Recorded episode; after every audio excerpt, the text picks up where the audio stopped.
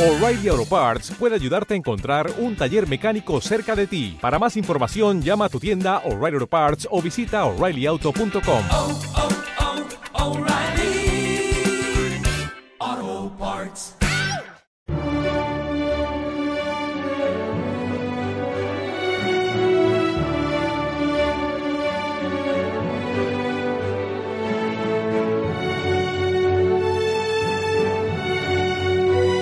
Luxus Mensae, una forma de acercarse a la realidad más significativa de cualquier época, la alimentación.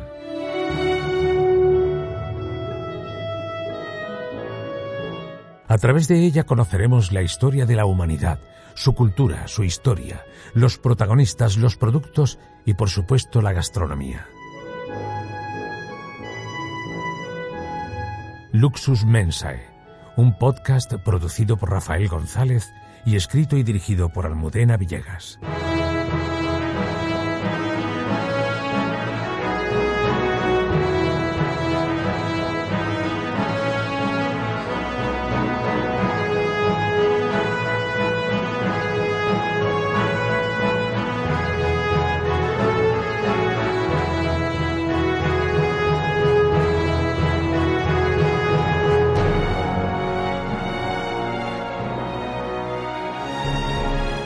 Bienvenidos a Luxus Mensae, bienvenidos a un nuevo episodio de este programa que se acerca o pretende acercaros, mejor dicho, cada semana a la historia de la alimentación. Hablamos de la historia, hablamos del mundo, en definitiva, del hombre, de las mujeres, del mundo, de la historia, de la alimentación, de la gastronomía. No confundir alimentación con gastronomía. Eh, esto nos lo va a explicar quizás otro día y con más detenimiento Almudena Villegas, alma mater de este programa. Almudena, muy buenas, bienvenida, muchas gracias. Aquí estamos otra otra tarde, otra mañana, otra noche, otra madrugada con vosotros. En un continente o en otro. Es igual, es igual la hora, por eso eh, no importa la hora, no importa el día, no importa nada, porque a lo mejor nos oís dentro de tres días, o nos oís dentro de un mes, o dentro de un año. Aquí estaremos con vosotros. Aquí estamos y además, sí. eso sí también tenemos que decirlo, sumando cada vez más amigos. Y esto nos alegra enormemente. Sí, señor. Además, nos gusta mucho que nos contéis cosas. ¿Sabes qué pensaba el otro día? Hemos tenido bastantes comentarios con el último programa uh -huh. y me apetecería mucho que a, los, a las personas que nos estén oyendo y que tengan algo interesante que contar, pues darle voz. Me, me parece, eh, yo sé que a la, en producción damos muchísimo trabajo con esto. No, pero, pero... bueno, te facilitamos un número de WhatsApp que nos envíen su mensaje. En WhatsApp. Me gustaría mucho eh, eh, daros voz, que nos contéis algo curioso, interesante de vuestro pueblo, de vuestra ciudad, de vuestras costumbres. Contádnoslo. Os damos voz en Luxus Mensa. Es nuestro programa uh -huh. y el vuestro. Efectivamente. Bueno, pues facilitaremos en breve un número de un número de WhatsApp para que nos enviéis vuestro audio mensajes y nosotros nos haremos eco de los mismos aquí en este programa. Un programa que está de enhorabuena.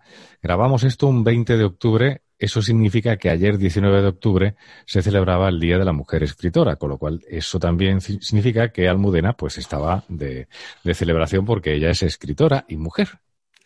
Sí, las dos cosas en indistinto orden que, que tan, tanto monta. Y es verdad que lo celebré con mucha alegría, trabajando una barbaridad, porque le tuve que dedicar muchas horas. Pero la verdad es que mi trabajo me gusta mucho y uno, bueno, pues al final del día tiene que tener como un objetivo, un foco, una ilusión y que te guste lo que haces además, bueno, pues es, un, es una maravilla. Así que eh, con mucha suerte, eh, felicidades también a todas las mujeres escritoras. Sabéis que se celebra el, el 19 de octubre este año porque es el lunes más cercano al 15 de octubre. El 15 de octubre, fíjate cuántas cosas se concitan en estas fechas. El 15 de octubre es el día de Santa Teresa, patrona de los gastrónomos. Uh -huh. Y el día de la mujer escritora se celebra el lunes más cercano a ese día 15. Sí. Así que siempre tenemos a la gastronomía ahí y muy cerca, o a veces también coincide, el Día de la Mujer Escritora. Así que gastronomía, escritura, mujeres, pues oye, estoy, estoy en mi terreno, estoy en mi terreno. Mujer y cocina. Hoy creo que además ese es el, el título genérico del, de nuestro episodio de, de hoy, el papel de la mujer en la cocina, que es un papel fundamental.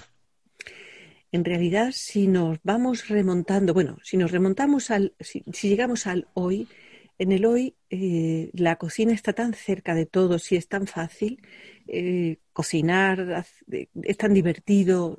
Es decir, yo hoy no, no lo asimilaría a ningún género, pero es verdad que la mujer ha tenido un papel histórico en la cocina absolutamente mm, incuestionable, ¿no?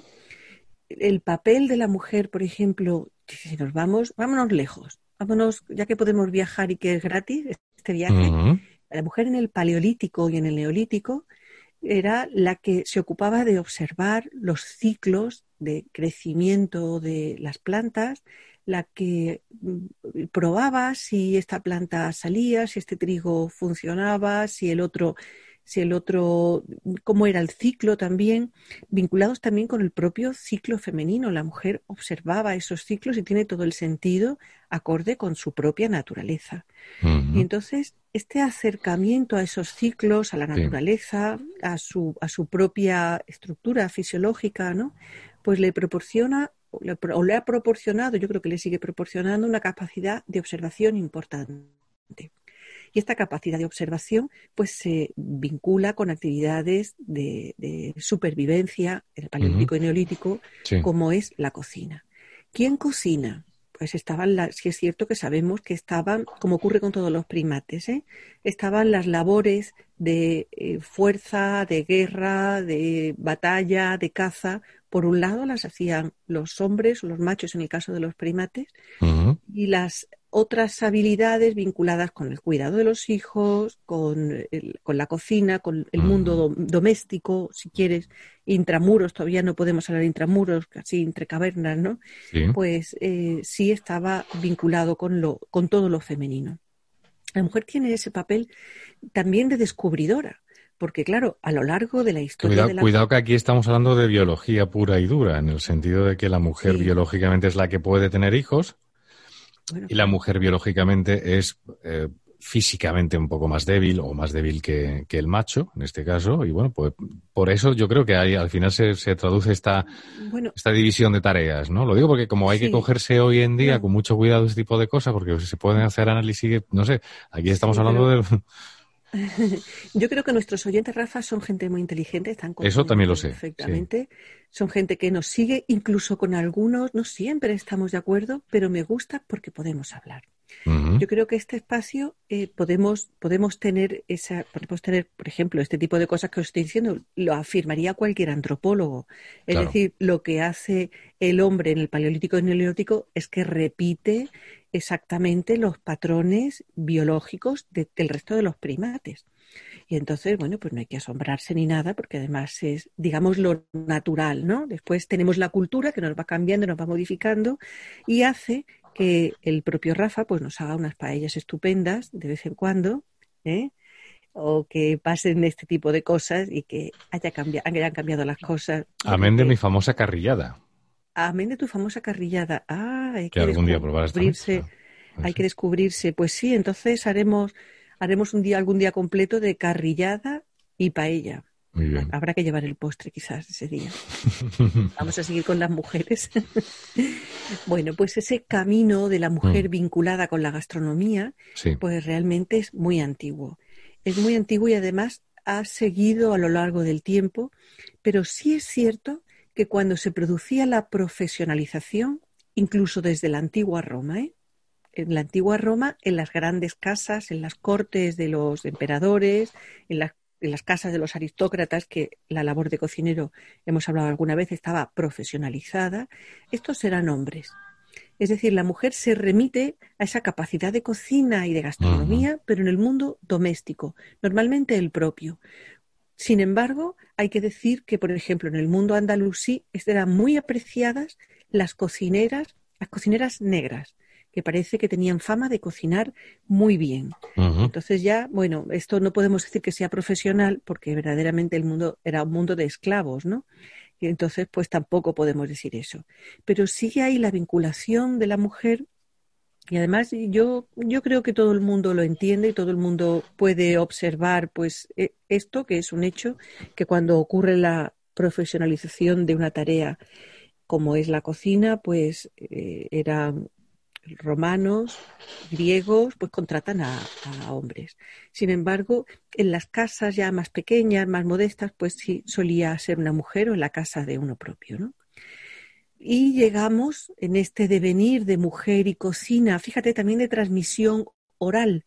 Es curioso que los primeros eh, grandes manuales de cocina, como fue el de La Varenne en Francia, de Formos Curie en Inglaterra, el Ruperto de Nola en España, pues están todos escritos por hombres. Pero es bastante, se explica bastante bien porque eran hombres que ejercían la cocina de forma profesional y vinculados con las cortes y con la aristocracia.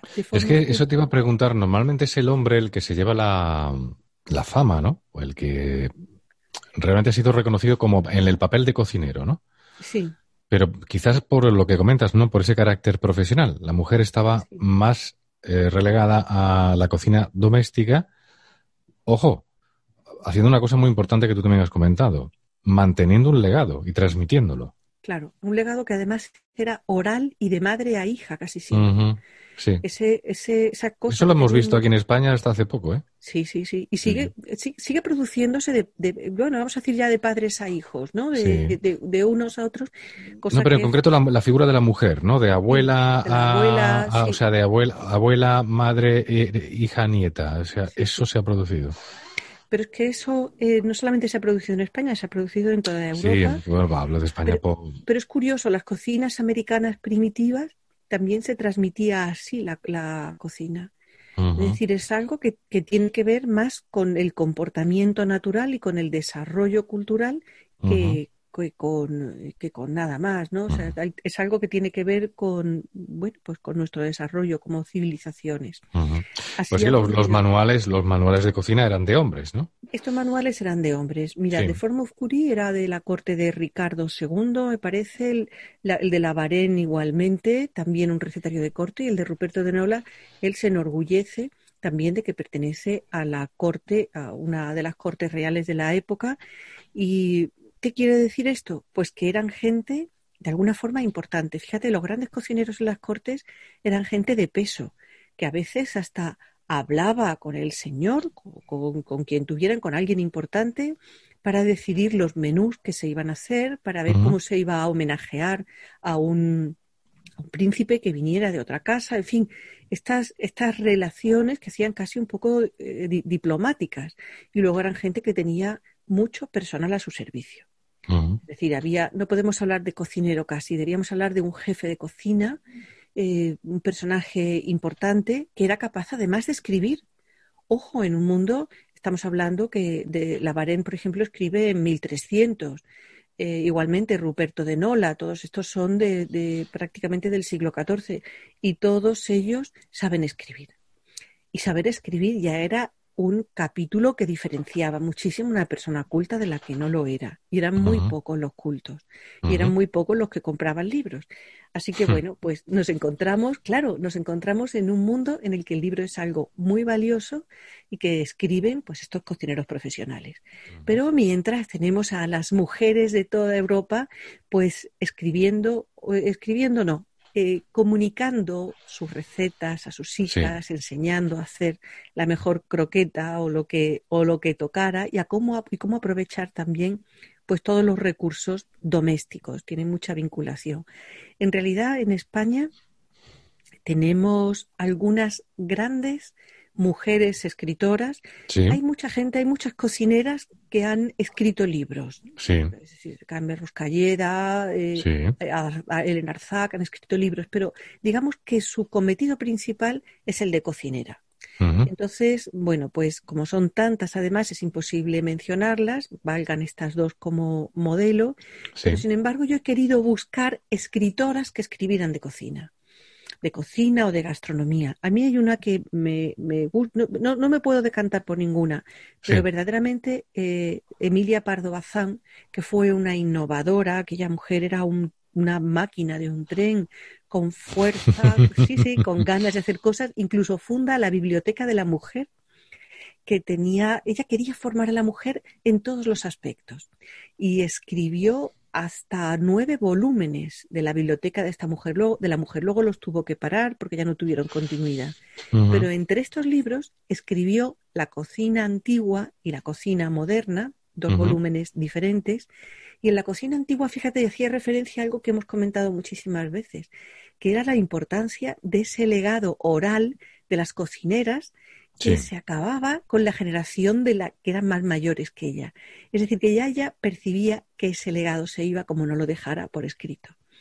Pero es muy bonito porque Emilia Pardo Bazán no solamente escribe recetas en estos dos libros, ni mucho menos. Es que en toda su obra percibimos que a ella le gustaba comer. Yo creo que no cocinaba, eh, creo que era una persona que no cocinaba, pero sí debía acercarse a las cocinas, debía saber cómo se hacían las cosas, que si no es imposible, y las vivía. Y, y bueno, como sabemos que era una mujer tan apasionada, tan vital en todos los aspectos de la vida, bueno, pues toda su obra se va palpando en la cocina, hace unas descripciones preciosas de las cocinas con toda la gente que está trabajando, especialmente cuando habla de Galicia, que ya sabes que es su tierra natal, y bueno, pues cuenta muchísimas cosas de platos a lo largo, pues salpicado en toda su obra. Así que leed cualquier cosa de Emilia Pardo Bazán, porque al final siempre sacáis algo vinculado con la gastronomía, que es eh, esta mujer extraordinaria. Después tenemos otra que también fue muy divertida y muy flamenca a su modo, que fue la Paravere, María Mestaller de Echagüe, que escribió, mm, bueno, escribió un libro de cocina de recetas eh, y otro de repostería, que son extraordinarios. Todavía se conservan y todavía son factibles. Es decir, es un libro que tiene O casi sea, que se pueden hacer esa receta, vamos. Se pueden repetir. Los Sí. editó Espasa Calpe. O Además son muy tradicionales, siguen repitiendo la misma edición, prácticamente igual. Sí. Y, y merece la pena, se pueden repetir. Y son la cocina, una cocina tradicional de muchísima calidad. Me llama la atención eso de que dices de que se puede repetir. ¿Por qué una receta no se puede hacer hoy en día? ¿Y de cuánto tiempo estamos hablando? Depende. Hay recetas que no se pueden repetir porque nos faltan ingredientes. ¿Como cuáles? Eh, eh, Yo eh, por pues, curiosidad. nos falta, por ejemplo, del mundo romano, pues nos falta el garum. eh, Nos falta Claro, me, me refiero, mm, estás hablando del mundo romano. Yo eh, es que entiendo que no sé. Sí, sí. Sí, mira, nos falta a veces percepción de cómo eran los sabores. Es decir, nada más que, bueno, un siglo atrás todavía podemos percibirlo, pero ya dos siglos atrás nos faltan, eh, nos falta sutileza. No sabemos cómo era, por ejemplo, la hada fina judía, con exactitud, Mm. aunque conozcamos la receta. Vale, vale, vale. Nos faltan Sí. ciertas percepciones y Sí. entonces, además de que en algunos casos pues nos faltan ingredientes o, por ejemplo, hay recetas que eran muy corrientes en el siglo XVI y XVII con tortuga, pues ya no comemos tortuga. hasta hace poco, porque Campbell's envasaba sopa de tortuga, una, una sopa estupenda. Todavía se puede comer en China tortuga, bueno, en muchos países, yo creo que en Europa no se consume, pero había recetas con, con tortuga y con galápagos. Ajá. Entonces, esa es la dificultad. Pero bueno, cuando uno lee a Doña Emilia, la verdad es que siempre parece que tiene muy cerca los fogones, parece que casi lo hueles, ¿no? Pues te decía que me, me he saltado, eh, te, hablaba de María Mestaller de la Paravere, que abrió dos restaurantes en Madrid. Se fue de eh, ella. ¿Qué ella año estamos hablando? Estamos hablando, bueno, yo creo que fue a Madrid en el 34 o así, o sea, que en plena guerra. Sí. Abrió restaurantes que los cerró, los tuvo que cerrar, porque claro, tuvo muchísimos problemas en la guerra. Eh, pero sobre todo, mira, lo de los restaurantes al final quedó en nada y, y al final, bueno, pues tiene su importancia, pero de verdad lo que tiene importancia es esos libros que nos ha dejado. Ujú. Y luego una que tendrás sus, tú seguramente sus libros, que es eh, la Simone Klein Ansaldi. La mucho más conocida Ortega. Simón Ortega. Claro, Simón Ortega, que sabéis que era francesa. No tengo libros de Simón Ortega. ¿No tienes, ¿no tienes el- los 1080 recetas de cocina? Pues alguien te lo debe regalar en Navidad. Porque, porque efectivamente son recetas eh, muy factibles, muy populares. Yo muy tengo el libro de la sección femenina, ya hablamos en su momento de él. También, sí, sí. es un magnífico libro. Y funciona también, y funciona. Sí, Eh, su hija Sofía, Sofía Ortega, pues ha seguido haciendo libros. Es decir, aquí tenemos pues eh, un personajazo, pero luego en España hemos tenido ya de gente que no tenemos con nosotros, a Carmen de Burgos, la famosísima colombina en los años 30, Ujú. escribió, eh, que escribió muchísimas cosas, quiere usted comer bien, era periodista y, y bastante avanzada, pero se, se terminó dedicando a la cocina porque tuvo mucho éxito. Nicolasa Pradera, que era vizcaína, que tenía un restaurante y que al final escribió La cocina de Nicolasa, que tuvo también muchísimo éxito en España. Yo creo que lo escribió en los años 40. Y luego, una que seguramente todas las madres tienen en su casa, habéis visto, es la- el famoso libro de Carmencita o la buena cocinera, de Eladia de Carpinel, que lo escribió en 1899 y se siguió reeditando, no sé si tuvo como 30 ediciones, una cosa absolutamente extraordinaria. Es decir, que hemos tenido en España bastantes escritoras eh, gastronómicas, amén de las cocineras que escriben y todo esto. eh, y, y bueno, y hay muchas actuales, pero claro, con las actuales ya no vamos a hacer una lista porque si no, sí me, sí me dirán que faltan unas y están otras. Y nos vamos a las que ya no están, Sí. que, que nos van a contar además cosas interesantísimas. Fíjate, hay una personaje que a mí me gusta mucho que es Amelia Simmons, que es americana, norteamericana, que en 1796 publica el primer libro de cocina americano en Connecticut. Ese es el, el American Cookery. Yo tengo una edición suya que compré en Estados Unidos, bueno, con muchísima ilusión. Y es el primer libro de cocina de verdad americano. Porque hasta entonces, ¿qué ocurría?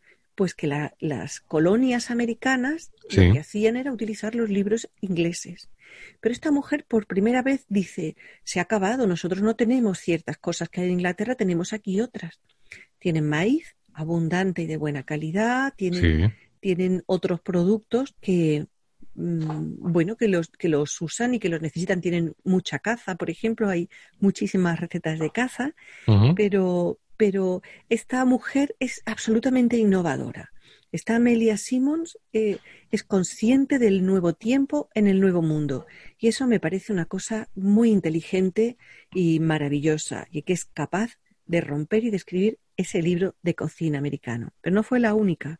A la vez, fíjate, un siglo después hay una escritora muy también con un buenísimo libro, que es la señora Beaton, con el Book of Household Management, que en la plena Inglaterra victoriana, pues en la editorial de su marido, ¿eh? porque lo tuvo bastante fácil, escribe, no era un libro de cocina, también era un libro que recogía otros usos además de la cocina. Como veremos, además, casi todas las escritoras recogen no solamente recetas, sino usos de la casa, cómo aprovechar, cómo lavar ciertas cosas, cómo alimentar a los niños, cómo dirigir al servicio, qué hay que hacer en distintos casos, es decir, lo que es la organización doméstica, eh, cómo alimentar a las personas mayores, cómo servir una mesa, fíjate, todas estas cosas que hoy nos parecen anticuadas, pero entonces eran verdaderamente importantes. Claro, hay que entender una sociedad con, con los ojos de esa sociedad, no con los ojos de ahora. Sí, Eso el presentismo no es buena cosa. No, hay que estar en el sitio que hay que estar. Mm, Entonces, la historia requiere de nosotros que hagamos un esfuerzo para ubicarnos en ese tiempo, por eso hay que conocerlo muy bien, y para sobre todo no juzgar, sino observar y, y- y extraer ¿no? la- la- el conocimiento de allí. Y luego eh, hay otra, hay otra eh, escritora americana que además he conseguido un librito suyo hace muy poco, esta misma semana que tenía muchas ganas de verlo, que es la señora Rasdell, que, que escribe eh, A New System of Domestic Cookery en Ujú. 1856 en Halifax. Es Una un pregunta, ¿las ediciones que tú eh, has conseguido que son actuales o son ya ediciones? Ah, estoy viendo el libro ahora porque estamos No. grabando esto por Zoom y es un Estamos- libro... Estamos hablándonos por Qué Zoom maravilla. y entonces le estoy enseñando a Rafael el ejemplar, que es un ejemplar Sí. muy pequeñito que apenas se ve la letra, Sí. pero que es un libro, un libro de es, eh, pues de esa edición de 1856, Qué maravilla. que es una maravilla, pero que habla además de la señora de la casa, de cómo debe organizar, de qué cosas son importantes. Pero me gusta mucho en estas escritoras americanas que me dirás, ¿por qué me has traído escritoras americanas? Pues te voy a decir por qué. Porque, por ejemplo, esta nos trae eh, variedades ya en el siglo XIX, ¿no? Nos trae una cantidad de variedades de ketchup eh, de ketchup, de distintas salsas de tomate que nos entroncan con, y nos hacen comprender el Sí. porqué de muchas de las salsas americanas, norteamericanas de hoy en día, porque el ketchup es suyo. Incluso tiene un ketchup de setas. ¿Por qué hacían estos ketchup? Primero, porque tenían una importante producción de tomate y segundo, porque vivían en sitios aislados y tenían que procurar hacer conservas cuando había producción para Claro. que cuando llegara el invierno y aprovechar toda esa producción pues de maíz, de tomate, de pimientos, en fin, una cosa extraordinaria. El territorio. El territorio, el territorio que marca, fijaros, incluso, que marca incluso en la literatura gastronómica, eh, pues absolutamente. Y entonces, eh, por de ahí que me pareciera muy interesante traeros esta cocina norteamericana, era un poco salvaje, con mucha caza, con caza de animales que hoy probablemente no comemos, y con caza grande de animales también, eh, pues como los ciervos, ¿no? De caza Y- mayor, sí. de caza mayor y entonces eh, pues es gente que se preocupa infinito no solamente de comer en el día, Sí. ojo, sino de la supervivencia, porque entonces todavía en Estados Unidos en una hacienda en mitad de la nada y las comunicaciones entonces eran pues muy irregulares, pues se podía quedar aislado uno, por ejemplo, imagínate en un, en un paraje del norte de Estados Unidos, eh, pues se podía quedar aislado varios meses. Como no tuvieras ese ketchup bien enlatado del verano o mil cosas más, pues podías pasarlo mal.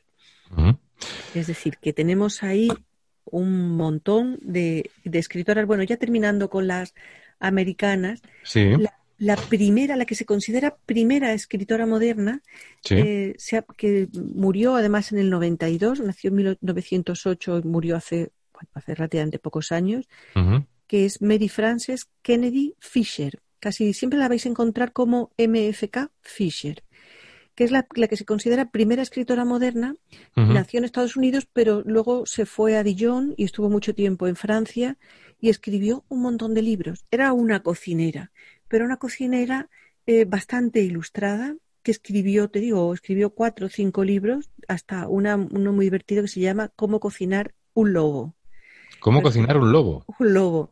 Eh, la Caray. pobre enviudó justo en la, en la Segunda Guerra Mundial y le tocó vivir la guerra, pues viuda, con muchas dificultades, así que eh, este cómo cocinar un lobo lo que habla es de las necesidades que tuvo que pasar pues por las distintas circunstancias en su época. Pero es muy bonito porque de esta Fisher se ha publicado una edición en español Sí. hace muy poquito, así que podéis acceder a él, no de todas las obras, sino de, yo creo que es un, un remix de distintas recetas suyas, pero al menos la tenemos en castellano y está muy bien poder leerla, poder leerla, eh, porque además es divertida, es decir, es una escritora, no solamente se dedica a hacer recetas, es algo más completo y más bonito. En fin, nuestro homenaje a estas mujeres, bueno, Julia Child, cerremos con Julia Child, que murió en 2004, ya en nuestro siglo, que con el Mastering the Art of French Cooking, pues la verdad es que lo gordo. Dos pedazos de volúmenes que pesan muchísimo cada uno, Ujú. pero que ella lo ¿Están editados hace en, es- y editados en español o no? Yo creo que no. Están, yo los tengo en, en inglés y Ya. yo creo que en español no están editados.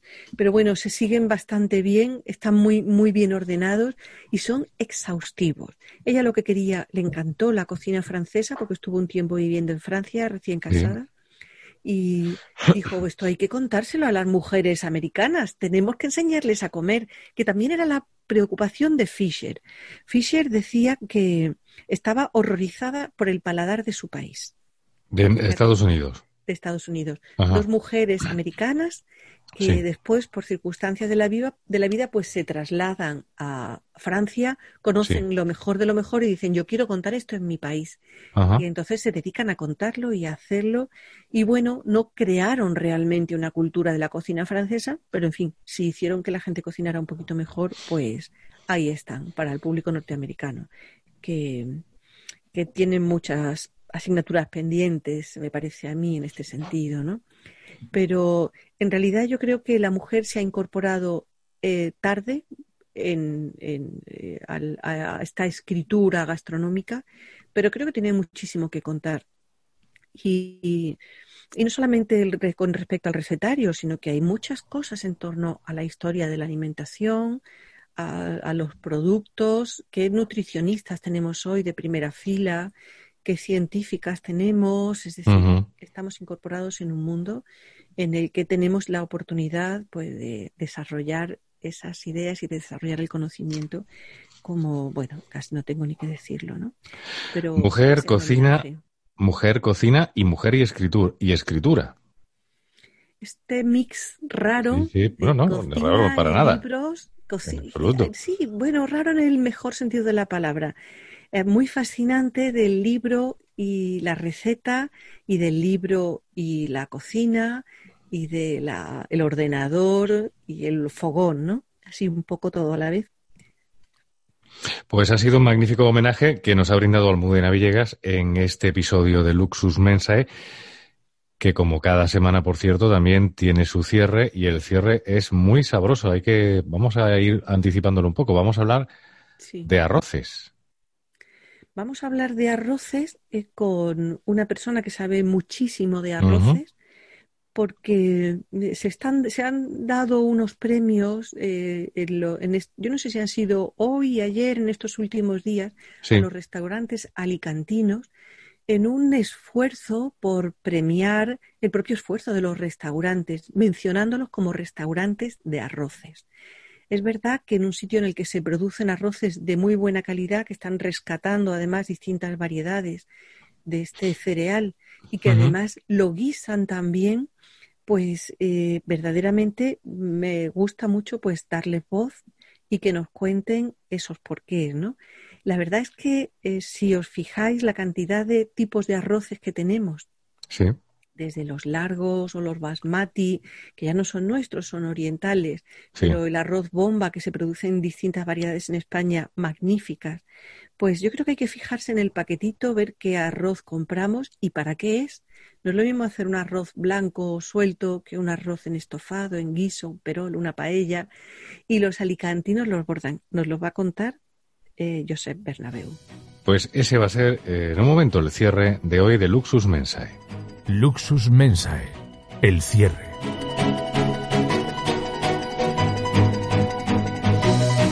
El cierre de Luxus Mensae para mí es un lujo, bueno, para todos los que estamos aquí es un lujo porque vamos a hablar del arroz y no de cualquier arroz, sino del que se hace en Alicante. O sea que esto ya es, sí que es súper lujo. Esto sí que es un auténtico Luxus Mensae. ¿Verdad que sí, Almudena?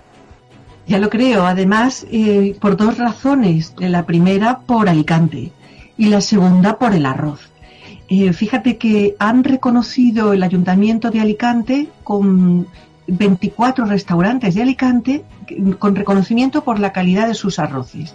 Y entonces les entregan el distintivo Alicante Ciudad del Arroz a 24 de, es- de estos restaurantes.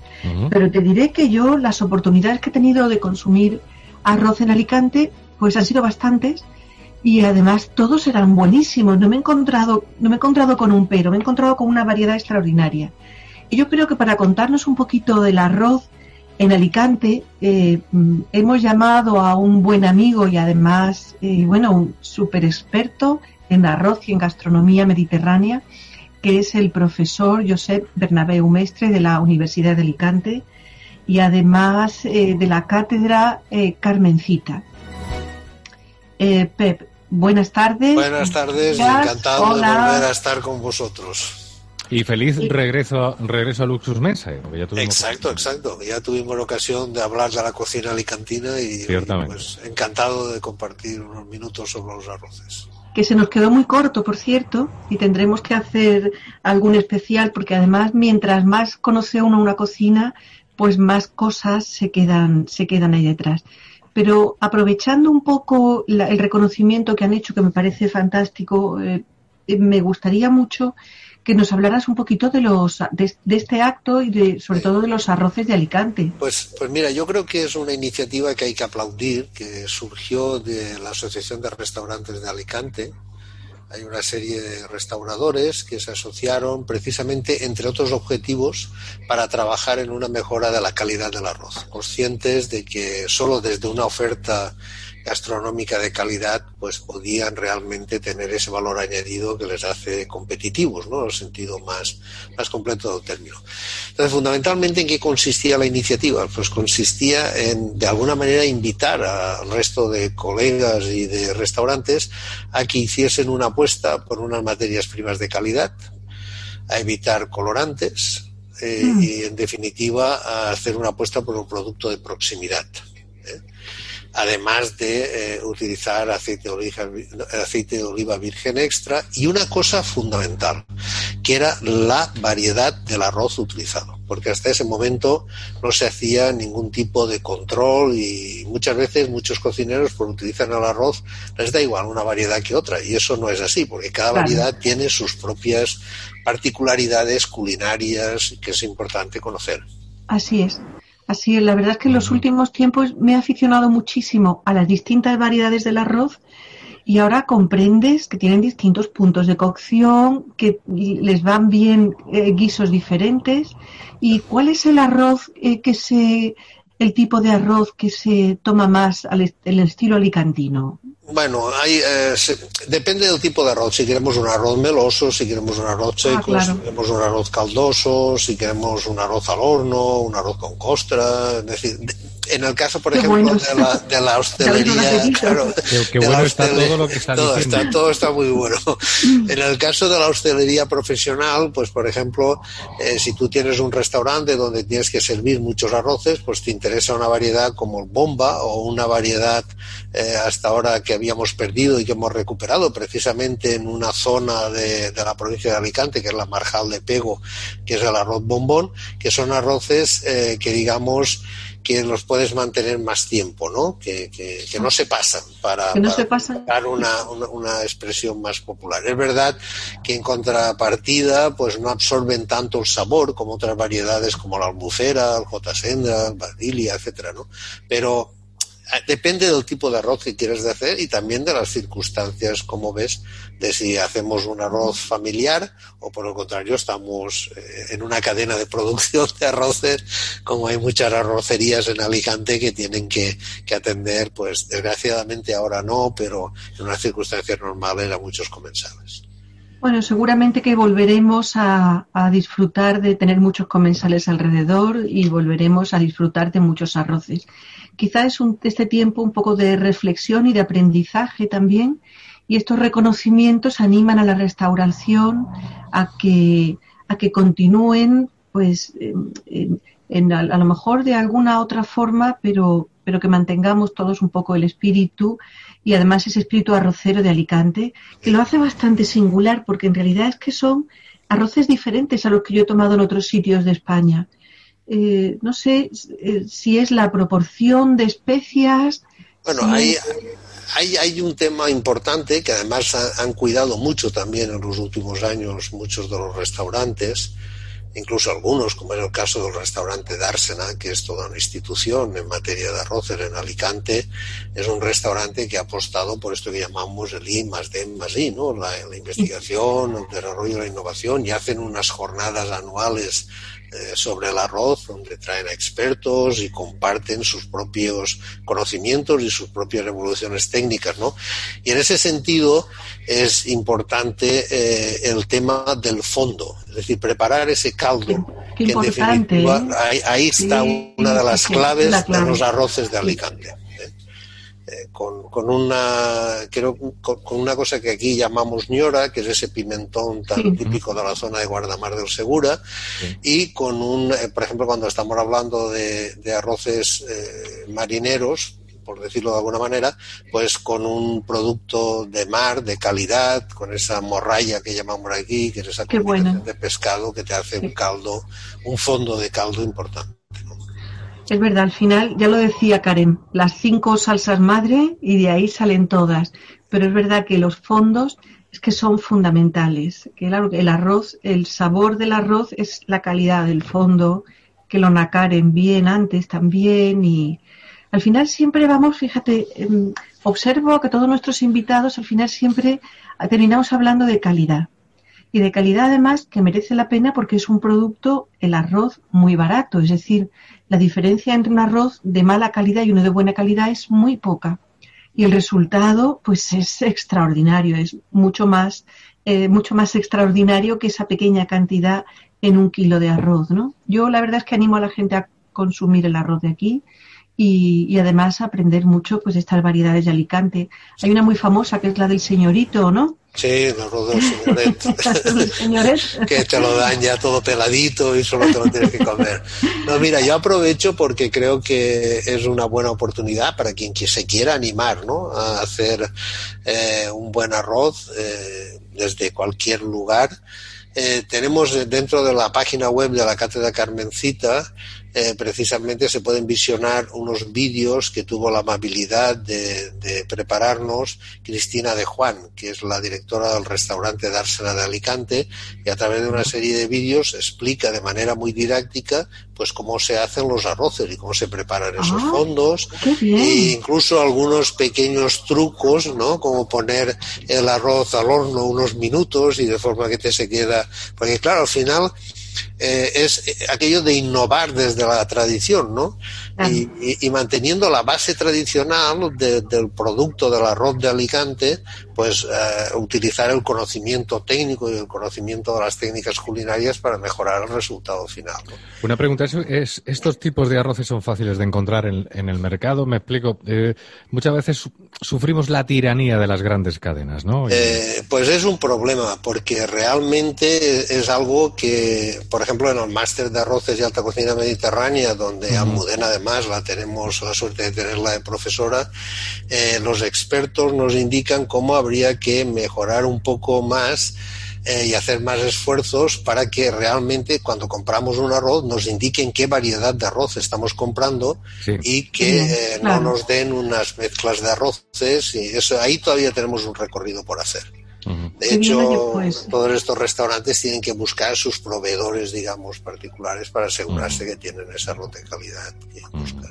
Y a lo mejor encontramos algo también por la web. Yo suelo navegar Sí, para por la buscar web, sí, sí. productos, e- este tipo de productos. A veces compras al directamente al productor, encuentras unos precios estupendos Sí, y te mandan a casa, pues a lo mejor más de un kilo, ¿no? Pero bueno, Sí, es eso.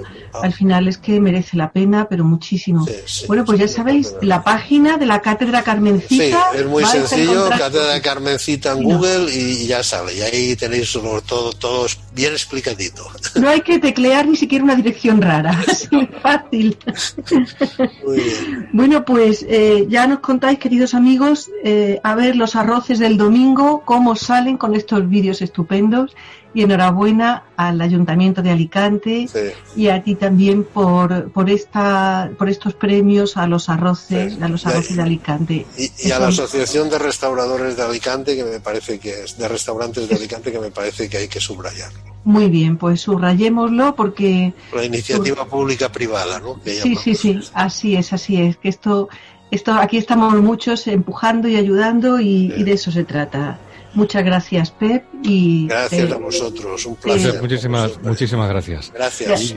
te animamos, bueno, te, te interrumpo, Rafa, te animamos a que vengas otro día, a que nos cuenten más de arroces. Por supuesto que sí, que eh, estará invitado. Eh, Y con él hemos llegado al, al final de, de nuestro podcast de hoy. Eh, eh, yo creo que hemos tenido un cierre absolutamente sabroso y además animando a que la gente participe, efectivamente, a que, a que bueno, a que a que se anime precisamente a lo que nos ha invitado Pep, que es a, a descubrir otro tipo de arroces y que, y que bueno, pues ampliemos también nuestra, nuestro espectro culinario. Muy bien, seguro que vamos a aprender muchísimo, que vamos a aprender a especiar los arroces, a ponerle los fondos y a elegir el tipo de arroz que queremos, que no todos valen, ¿eh? Desde luego. Ya habéis oído. Almudena Villegas, como siempre, muchas gracias eh, por tu tiempo y por tus conocimientos y por tu presencia en este Luxus Mensae. Volveremos la próxima semana, Dios mediante, con un nuevo capítulo. ¿De acuerdo? Y sorpresas.